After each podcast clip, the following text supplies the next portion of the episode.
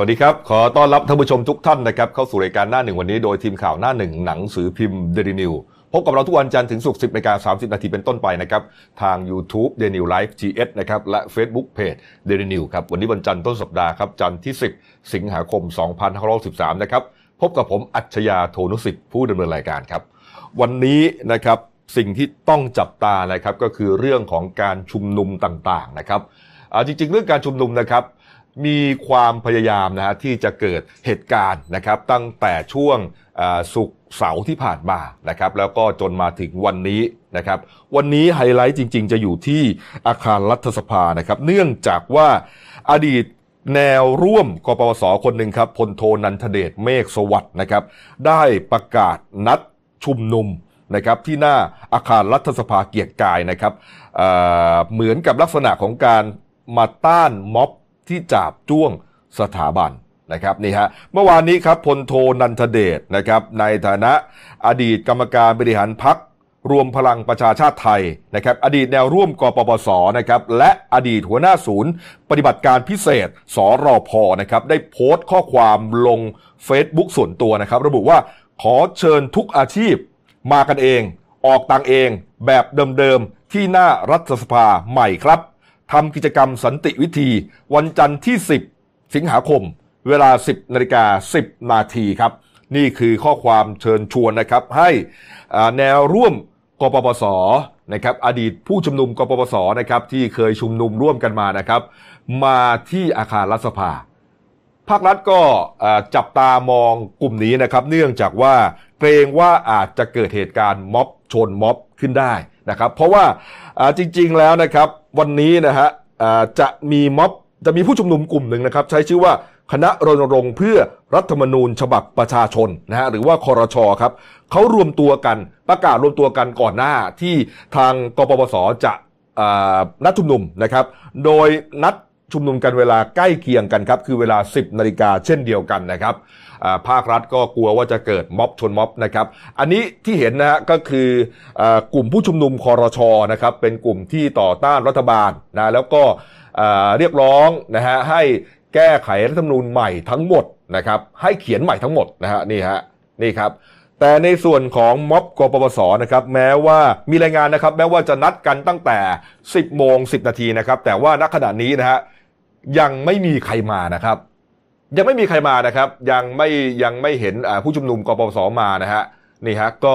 ในส่วนของอม็อบคอรชนะครับ ก็มาตามนัดนะครับ 10นาฬิกานี่ครับนี่ครับความคืบหน้าของม็อบกปปสนะครับที่จะมารวมชุมนุมกันเนี่ยนะครับ เดี๋ยวเราจะเสนออีกครั้งในช่วง Breaking News นะครับ ไปดูเหตุการณ์เรื่องของอการชุมนุมแล้วก็การจับตัวแกนนำผู้ชุมนุมกันก่อนนะครับ เมื่อศุกร์ วันศุกร์ที่ผ่านมานะครับมีรายงานนะครับว่าช่วงบ่ายๆนะครับตำรวจนะครับก็ได้ควบคุมตัวแกนนำผู้ชุมนุมสองคนนะครับ คนแรกคือนายอนนท์นำพาครับ แกนนำกลุ่มพลเมืองโต้กลับนะครับ แล้วก็เป็นแกนนำม็อบต้านรัฐบาลในขณะนี้ฮะได้ถูกจับกลุ่มและคุมตัวมาที่สอนอสำราญราชนะครับ ข้อหาที่นายอนนท์ถูกจับนะครับ มีทั้งสิ้นเนี่ยเจ็ดข้อหาด้วยกันนะครับ ไล่เรียงครับรวมกันกระทำให้ปรากฏแก่ประชาชน ด้วยวาจายุยงปลุกปั่นนะครับ อันนี้มาตรา116นะครับร่วมกันมั่วสุมตั้งแต่ 10 คนขึ้นไปนะครับร่วมกันจัดกิจกรรมที่อาจจะมีโอกาสติดต่อสัมผัสแพร่เชื้อนะครับร่วมกันกีดขวางทางสาธารณะนะครับร่วมกันตั้งวาง ยื่นสิ่งใดกีดขวางการจราจรนะครับอีกหลายข้อหาด้วยกันนะครับ เจ็ดข้อหาทั้งหมด แต่ว่าเป็นที่น่าสังเกตนะครับว่าไม่มีข้อหาในมาตรา 112 นะครับนี่ฮะขณะเดียวกันครับตำรวจอีกกลุ่มหนึ่งครับก็ได้จับนะครับนายพานุพงษ์จาดนอกฮะหรือว่านายไม้ระยองนะครับ คนนี้ก็เป็นแกนนำกลุ่มเยาวชนปลดแอกนะครับ แล้วก็เป็นเยาวชนคนหนึ่งที่ไปถือป้ายนะครับต่อต้านนายกรัฐมนตรีนะครับในวันที่ไปเยือนที่จังหวัดระยอง นะครับ เหตุการณ์นี้เกิดขึ้นพร้อม ๆ กันนะครับช่วงบ่ายนะฮะมีการแยกกันสอบสวนนะครับมี 3 โรงพักที่เอ่อเกี่ยวเนื่องกันนะครับที่สำรานราชนะครับสนสำรานราชสนบางเขนนะฮะแล้วก็สอนอห้วยขวางนะครับอ่าหลังจากนั้นนะครับ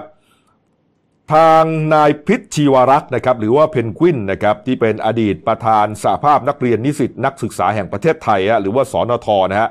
ได้รวมตัวกันปาศัยที่หน้าสอนอบางเขนนะครับที่เป็นจุดที่ควบคุมตัวนายอนนท์นะครับ โดยขอร้องให้ปล่อยตัวนายอนนท์แล้วก็หยุดคุกคามประชาชนฮะแล้วก็ยืนยันว่าทางผู้ชุมนุมเนี่ยจะปักหลัก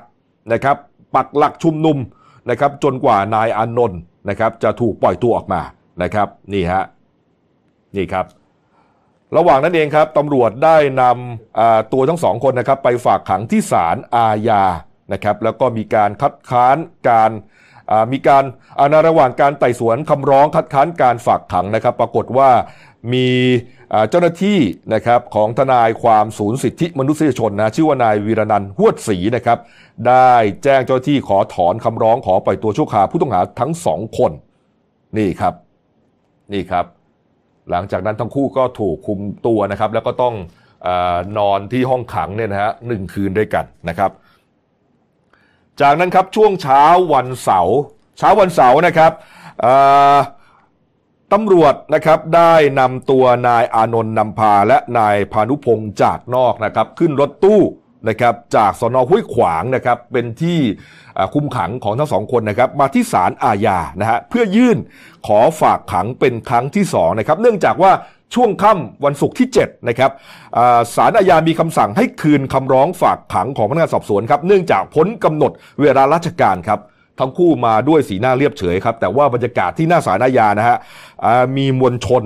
ประมาณสัก 2 3 0 0 คนได้นะครับ ได้มาชุมนุมปักหลักกันที่นั่นนะฮะนี่ครับภายใต้การนำของนายพิชชีวรักษ์นะฮะหรือว่าเพนควินนะครับแล้วก็นางสาวจุธาทิพย์สิริขันนะครับคนนี้เป็นแกนนำสอนอทอนะฮะมีการพยายามที่จะขอให้เจ้าหน้าที่เนี่ยอนุญาตให้ตัวแทนของผู้ชุมนุมเข้าไปฟังการฝากขังของตำรวจด้วยนะครับนี่ฮะแล้วก็มีกระแสข่าวนะครับว่าก่อนหน้านี้เนี่ย ทั้งสองคนนะครับอาจจะถูกไปฝากขังที่เรือนจำนครชัยศรีนะครับนี่ฮะก็มีการประสัยประมาณว่าอาจจะไม่ปลอดภัยนะครับอาจจะไม่ปลอดภัยนะฮะระหว่างนั้นครับทั้งนายอานนท์จาดนอกและไม้ระยองนะฮะได้เขียนเป็นเหมือนกับจดหมายนะฮะเป็นจดหมายนะครับแล้วก็ได้โพสต์ลงใน Facebook นะฮะนี่ฮะ อันนี้เป็นจดหมายของอานนท์นำพานะฮะนี่ครับนี่ฮะ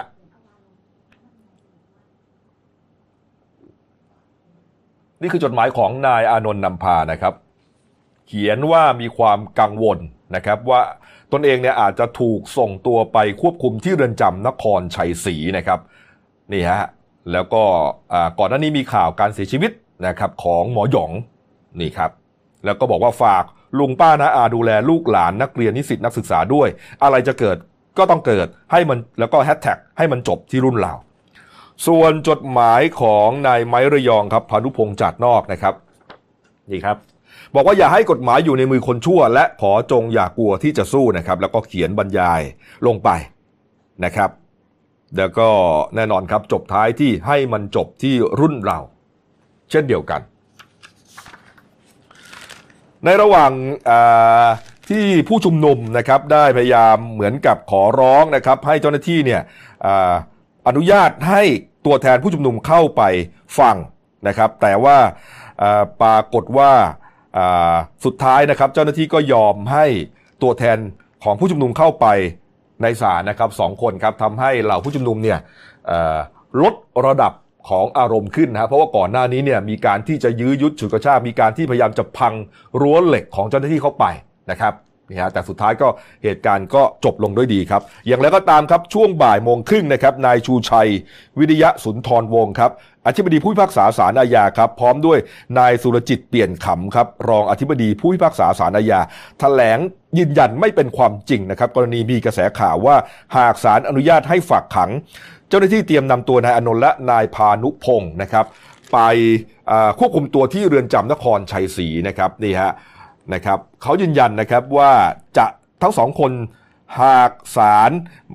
ไม่ไม่ยื่นคำร้องนะฮะไม่ยื่นคำร้องขอประกันตัวชั่วคราวนะครับ จะถูกนำตัวไปคุมขังที่เรือนจำพิเศษกรุงเทพมหานครครับนี่ครับ หลังจากนั้นครับเวลาประมาณบ่ายสามโมงครึ่งนะครับสารอาญามีคำสั่งอนุญาตให้ฝากขังนายอนนท์และนายพานุพงศ์ได้นะครับนี่ฮะนี่ครับ กระทั่งนะครับ ทั้งสองคนนะครับตัดสินใจยื่นขอประกันตัวครับโดยสารพิเคราะห์แล้วนะครับ มีคำสั่งอนุญาตให้ปล่อยตัวชั่วคราวระหว่างดำเนินคดีครับตีราคาประกันคนละ1 0 0 0 0แบาท แบบไม่ต้องมีหลักประกันใด ๆ ครับ แต่ว่ามีเงื่อนไขต่างๆนะครับ ก็คือว่าห้าม ก่อเหตุตามที่ข้อหาที่แจ้งไปนะหลังจากนั้นนายอนนท์นะครับได้ออกมาให้สัมภาษณ์ชี้แจงนะครับว่าศาลมีเงื่อนไข การปล่อยตัวชั่วคราวครับคือห้ามกระทำสิ่งที่ถูกกล่าวหานะครับแต่เจ้าตัวยืนยันนะครับว่าพร้อมจะไปชุมนุม ไปร่วมชุมนุมกับผู้ชุมนุมทั่วประเทศ ภายใต้กรอบกฎหมายกำหนดนะฮะนี่ครับ เหตุการณ์นี้เองครับทำให้เกิดต้องเรียกว่าลักษณะของแรงกระเพื่อมนะครับ ก็คือมีการชุมนุมเนี่ยต่อเนื่องกันในหลายพื้นที่นะครับในเย็นวันนั้นเองนะครับ ไม่ว่าจะเป็นที่สกายวอล์กนะครับสี่แยกปทุมวันนะครับ ก็มีรายงานว่ากลุ่มประชาชนปลดแอกนะฮะได้จัดแฟดม็อบนะครับนี่ฮะก็มีเจ้าที่ตำรวจไปดูแลความสงบเรียบร้อยนะครับนี่ฮะ อันนี้สกายวอล์กครับก็น่าจะหลายพันคนอยู่เนี่ยนะฮะนอกจากนี้ที่ประเทศทั่วประเทศนะครับ ไม่ว่าจะเป็นที่จังหวัดยโสธรนะครับ สมุทรสงคราม บุรีรัมย์นะครับ พวกนี้ฮะอันนี้คือเย็นวันเสาร์นะครับ เย็นวันเสาร์นะฮะ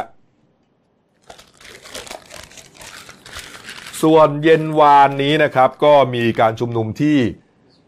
พิษณุโลกนะครับ เชียงใหม่ก็มีนะฮะเชียงใหม่ก็มีนะครับนี่ฮะนี่ครับ ก็ หลายฝ่ายก็กังวลนะครับว่าการจับกลุ่มแกนนำนะฮะของกลุ่มผู้ชุมนุมนะครับในครั้งนี้เนี่ยอาจจะทำให้เหมือนกับเป็นน้ำพึ่งหยดเดียวนะครับสอกเขาว่าอาจจะบานปลายได้นะแล้วก็ม็อบเนี่ยอาจจะออกมามากกว่านี้นะฮะผู้ชุมนุมอาจจะเยอะกว่านี้ครับ เมื่อวานนี้ครับคุณอานนท์หลังจากที่ประกันตัวเนี่ยนะฮะก็ไปไปไปปรากฏตัวที่เชียงใหม่ด้วยนะฮะนี่ครับประตูท่าแพนะฮะนี่ครับ คือเขายืนยันก่อนหน้านะครับว่าจะชุมนุมภายใต้รัฐธรรมนูญทั้งหมดนะครับนะครับ ภายใต้กฎหมายนะครับ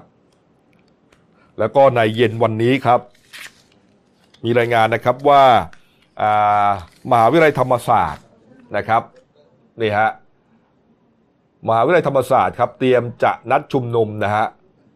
แฮชแท็กธรรมศาสตร์จะไม่ทนนะครับ วันนี้ครับ 5โมงเย็นเป็นต้นไปฮะ เจอกันที่มหาวิทยาลัยธรรมศาสตร์ลังสิตที่ลานพญานาคครับ นี่คือเป็นการสรุปเหตุการณ์กลุ่มผู้ชุมนุมตั้งแต่เย็นวันศุกร์นะครับบ่ายๆวันศุกร์จนถึงเสาร์อาทิตย์แล้วก็ เมื่อช่วงสายของวันนี้เองนะครับนี่ฮะส่วนการชุมนุมของกลุ่มกปปสที่เตรียมที่จะมาเหมือนลักษณะของม็อบชนม็อบเนี่ยฮะตอนนี้ล่าสุดก็ยังไม่ไม่มีรายงานเข้ามานะครับเดี๋ยวอาจจะมีรายงานในช่วง breaking news นะครับช่วงบ่ายสามโมงบ่ายสี่โมงนะครับเอาไปดูเหตุสลดอีกเรื่องหนึ่งนะครับ เมื่อวานนี้ครับช่วงบ่ายๆครับบ่ายโมงครับตำรวจที่สภ.ศรีประจันต์จังหวัดสุพรรณบุรีครับรับแจ้งว่ามีอุบัติเหตุสลดเกิดขึ้นนะครับมีรถจักรยานยนต์นะครับชนลวดสลิงรถลากนะครับมีผู้บาดเจ็บและเสียชีวิตหลายรายครับเหตุเกิดบนถนนสาย 340 สุพรรณบุรีชัยนาทนะครับฝั่งมุ่งมุ่งเข้าเมืองสุพรรณบุรีครับบริเวณแยกสามโก้ตำบลวังน้ำซับฮะก็ไปตรวจสอบครับที่เกิดเหตุฮะ เป็นสามแยกทางเข้าโรงพยาบาลศรีประจันต์ครับ เป็นจุดกลับรถ แต่ว่าไม่มีสัญญาณไฟจราจรนะครับ พบรถบัสของบริษัทเฟื่องทองทรานสปอร์ตจำกัดครับ ทะเบียน 30ขีด2261 พระนครศรีอยุธยาครับโผล่ออกมาาทางทางแยกนะครับ จอดขวางถนนอยู่ 2 เลนนะฮะหน้ารถครับมีลวดสลิงขนาดประมาณสัก 3 หุ่นนะครับ ยาวประมาณ 10 เมตรเนี่ยคล้องโยงไปผูกกับท้ายรถบรรทุก6ล้อ อีซูซุนะครับทะเบียน 834673 ปทุมธานีครับนี่ครับก็เป็นลักษณะเหมือนกับว่ารถบรรทุกเนี่ยกำลังลากรถบัสนะครับตามกันไปนะครับ แล้วก็ใกล้กันครับ พบรถจักรยานยนต์คาวาซากิ ล้มพังเสียหายอยู่ 3 คันครับ เป็นสีเขียว 2 คันฮะรุ่น Serpico แล้วก็รุ่น Victor อีกคันหนึ่งเป็นสีน้ำเงินรุ่น KR ครับ ทั้ง 3 คันไม่ติดแผ่นป้ายทะเบียนฮะใกล้กันครับพบ รถพบผู้เสียชีวิต 2 ศพนะฮะนอนอยู่กลางถนนครับรายแรกคือนายรณชัยวงสุดินอายุ 20 ปีครับเป็นชาวจังหวัดนครปฐมฮะสภาพศพนี่หมวกกันน็อกกระเด็นหลุดออกจากศีรษะนะฮะแล้วก็ศีรษะแตกคิ้วแตกนะครับ หูมีรอยฟกช้ำที่แขนกับที่ลำคอครับ อีกศพหนึ่งครับ นายวรากรอินทรจรอายุ 21 ปี เป็นชาวจังหวัดนนทบุรีครับ สภาพแบบเดียวกันเลยครับ หมวกกันน็อกกระเด็นหลุดออกเช่นกัน แล้วก็ศีรษะแตกฮะมีเลือดไหลออกปากจมูก มีแผลถลอกตามร่างกายครับเดี๋ยวฮะแล้วก็มีผู้บาดเจ็บสาหัสอีกรายหนึ่งครับ รีบนำส่งโรงพยาบาลศรีประจันฮะแต่เสียชีวิตเป็นศพที่3นะครับชื่อว่านายอภิรักษ์โพรื่น อายุ 29 ปีครับเป็นชาวจังหวัดพระนครศรีอยุธยาครับ มีรอยเส้นลวดพาดกลางหน้าอกครับเป็นรอยลักษณะรอยแดงช้ำเนี่ยนะฮะแล้วก็แขนขวาหักครับ นี่ครับ เดี๋ยวเราลองไปดูคลิปนะฮะ ดูคลิปเหตุการณ์เลยนะฮะ นี่ครับ นี่คือสามแยกที่จะเข้าสู่โรงพยาบาลศรีประจันฮะ รถบรรทุกลากไปแล้วนะฮะ ปรากฏว่านี่ฮะกลุ่มบางบางคันก็หลบได้ แต่บางคันก็หลบไม่ทันนะครับนี่ฮะรถสลิงเนี่ยกำลังดึงรถบัสอยู่ฮะแล้วก็จะเห็นนะครับว่ามีรถจักรยานยนต์ที่เป็นกลุ่มเดียวกันตามมาอีกหลายสิบคันเลยทีเดียวฮะโอ้โหนี่ฮะ กลุ่มผู้เสียชีวิตนี่คือเป็นชุดหน้าเลยนะครับชุดหน้าเนี่ยมีหลายคันนะครับแต่ว่าบางคันเนี่ยหักหลบได้ แล้วก็หลบไปทางซ้ายของรถบัสนะฮะแต่ว่าอีกสองสาคัญที่เป็นผู้เสียชีวิตหลบไม่ทันนะครับ นี่ครับ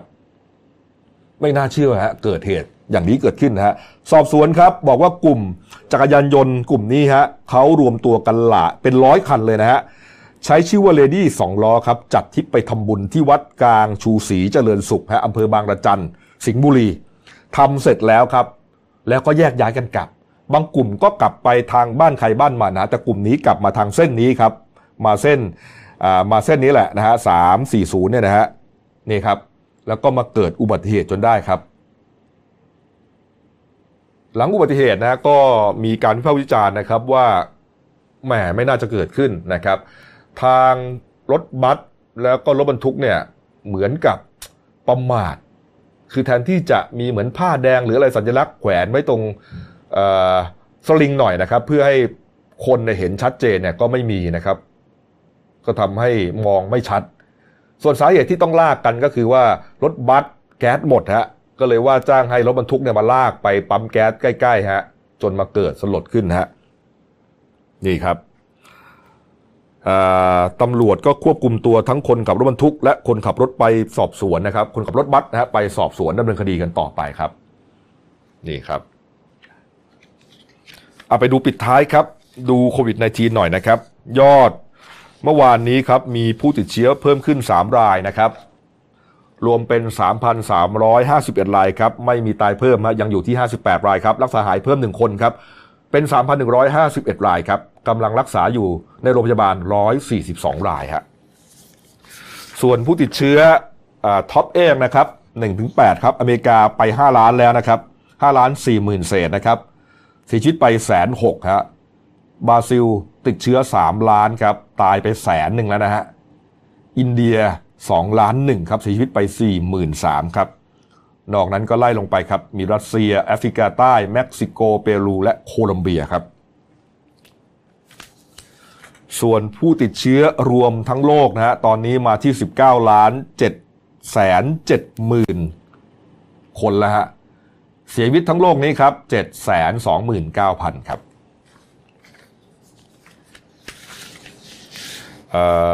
มี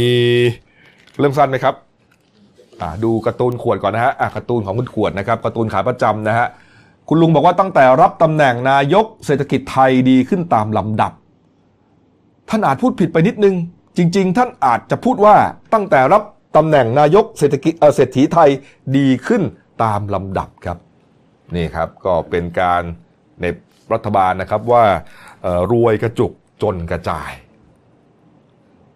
นี่ครับ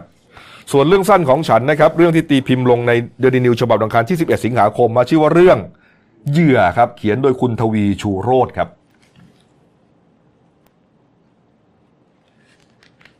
เอาละครับ ก็ครบถ้วนนะครับวันนี้นะครับฝากช่องด้วยครับเดนิวไลท์ทีเอสนะครับทั้ง Facebook นะครับเพจเดนิวนะครับแล้วก็ YouTube เดนิวไลท์ทีเอสนะครับเข้ามากดไลค์กดติดตามกันหน่อยนะครับ วันนี้หมดเวลาแล้วครับลาไปก่อนครับ สวัสดีครับ